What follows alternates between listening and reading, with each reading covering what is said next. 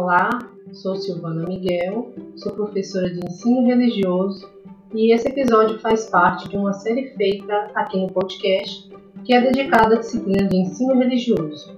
Essa disciplina faz parte da grade curricular da Escola Estadual Antônio Jorge da Cruz. Sejam todos muito bem-vindos e bem-vindas.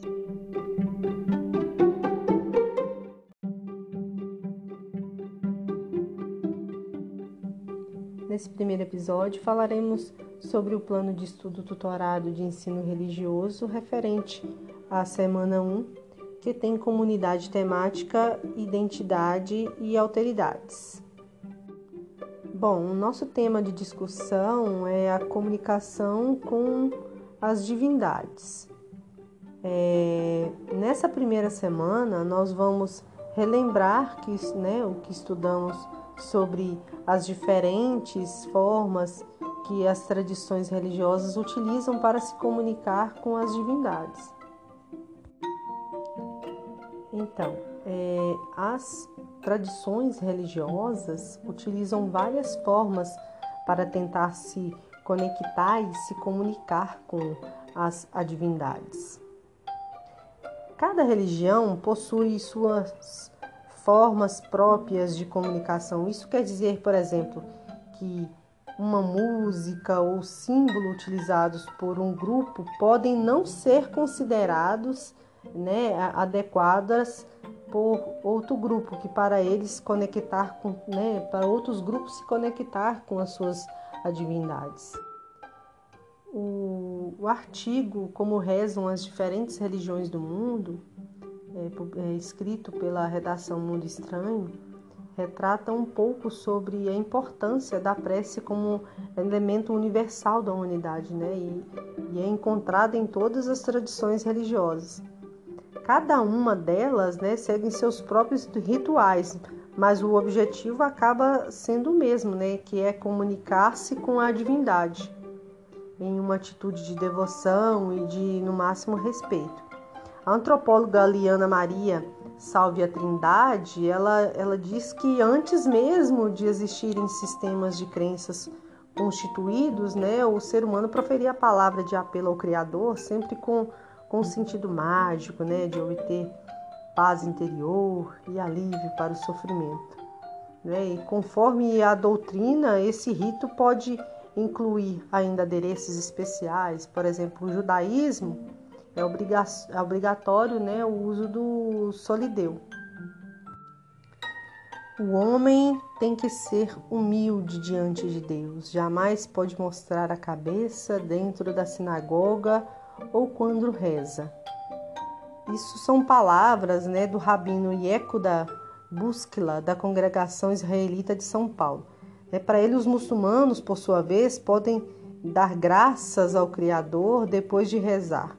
Né? O ato que, que acontece entre eles obedece a uma série de regras. O fiel tem que orar, né, sempre voltado para Meca, né, na cidade da Arábia Saudita, onde está todo né, o seu princípio, né, onde está o seu principal santuário. Além disso, só é permitido rezar em locais limpos, daí a utilização de, de um pequeno tapete é, ele pode ser carregado para qualquer parte e é uma, uma garantia de que se está rezando sobre um local puro, né? já que o dono do tapete sabe que, que ele está limpo. Né? Explica o Sheikh Ali Abdul, é, presidente da Assembleia Mundial da Juventude Islâmica. Já no, no catolicismo, né, o ritual pode ser feito tanto em particular quanto lá na igreja, né, durante a missa. Ao final da prece, né, obrigada a fazer o sinal da cruz, né? Jesus Cristo ensinou assim, e é por isso que devemos seguir esse preceito, afirma o padre Eduardo Coelho, né, da Arquidiocese de São Paulo.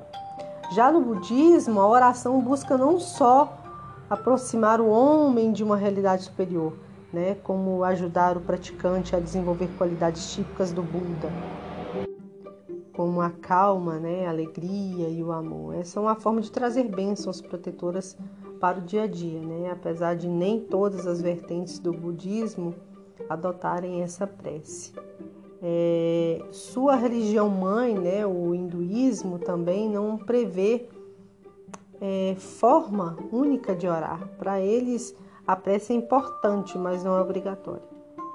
Nessa conversa mental com a divindade, o hindu fecha os olhos para né, que todos os seus sentidos fiquem voltados né, para, o, para o seu mundo interior e assim ele poderá ascender né, as, os patamares mentais superiores.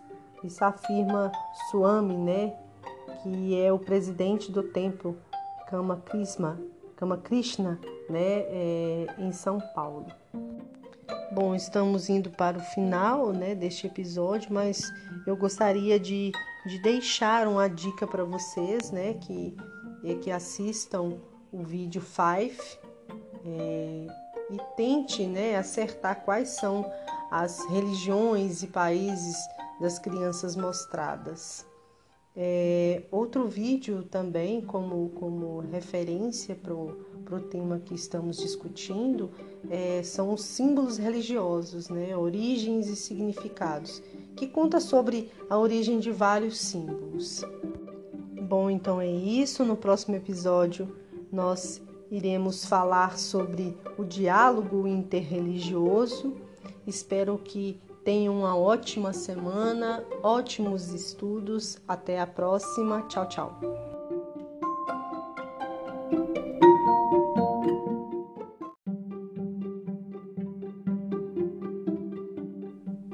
Nesse primeiro episódio, falaremos sobre o plano de estudo tutorado de ensino religioso referente à semana 1 que tem comunidade temática, identidade e alteridades.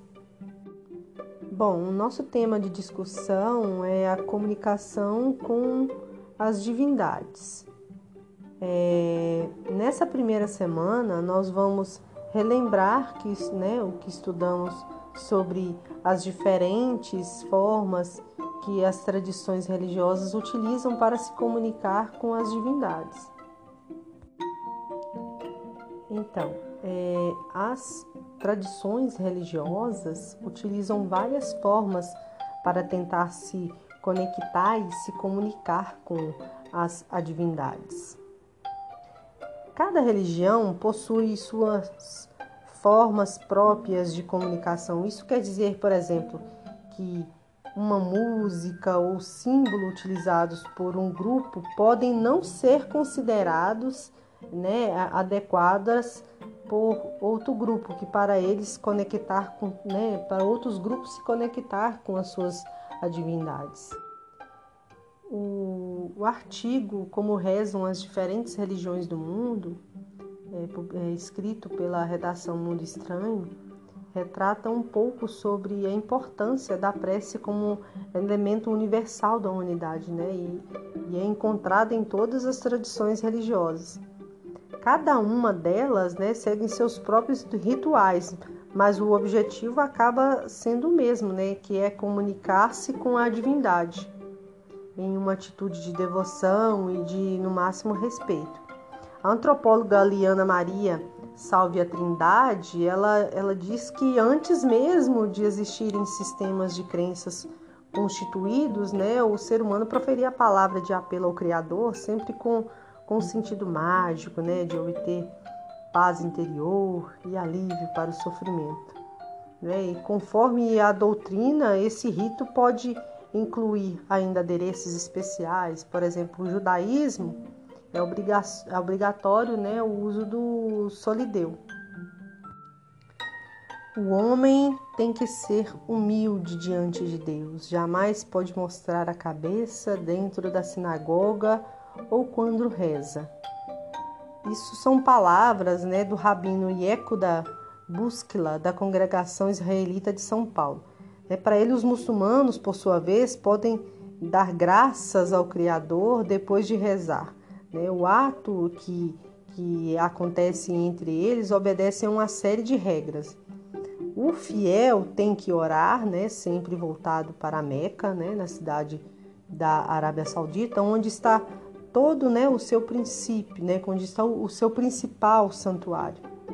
Além disso, só é permitido rezar em locais limpos, daí a utilização de, de um pequeno tapete. é, ele pode ser carregado para qualquer parte e é uma, uma garantia de que se está rezando sobre um local puro, né? já que o dono do tapete sabe que, que ele está limpo. Né? Explica o Sheikh Ali Abdul, é, presidente da Assembleia Mundial da Juventude Islâmica. Já no, no catolicismo, né, o ritual pode ser feito tanto em particular quanto lá na igreja, né, durante a missa. Ao final da prece, né, obrigada a fazer o sinal da cruz, né? Jesus Cristo ensinou assim, e é por isso que devemos seguir esse preceito, afirma o padre Eduardo Coelho, né, da Arquidiocese de São Paulo. Já no budismo, a oração busca não só aproximar o homem de uma realidade superior, né, como ajudar o praticante a desenvolver qualidades típicas do Buda, como a calma, né, a alegria e o amor. Essa é uma forma de trazer bênçãos protetoras para o dia a dia, né? apesar de nem todas as vertentes do budismo adotarem essa prece. É, sua religião mãe, né, o hinduísmo, também não prevê é, forma única de orar. Para eles, a prece é importante, mas não é obrigatória. Nessa conversa mental com a divindade, o hindu fecha os olhos para né, que todos os seus sentidos fiquem voltados né, para, o, para o seu mundo interior e assim ele poderá ascender né, as, os patamares mentais superiores. Isso afirma Swami, né, que é o presidente do templo Kama Krishna, Kama Krishna né, é, em São Paulo. Bom, estamos indo para o final né, deste episódio, mas eu gostaria de, de deixar uma dica para vocês né, que, é que assistam o vídeo 5 é, e tente né, acertar quais são as religiões e países das crianças mostradas. É, outro vídeo também, como, como referência para o tema que estamos discutindo, é, são os símbolos religiosos, né? origens e significados, que conta sobre a origem de vários símbolos. Bom, então é isso. No próximo episódio, nós iremos falar sobre o diálogo interreligioso. Espero que Tenham uma ótima semana, ótimos estudos. Até a próxima. Tchau, tchau.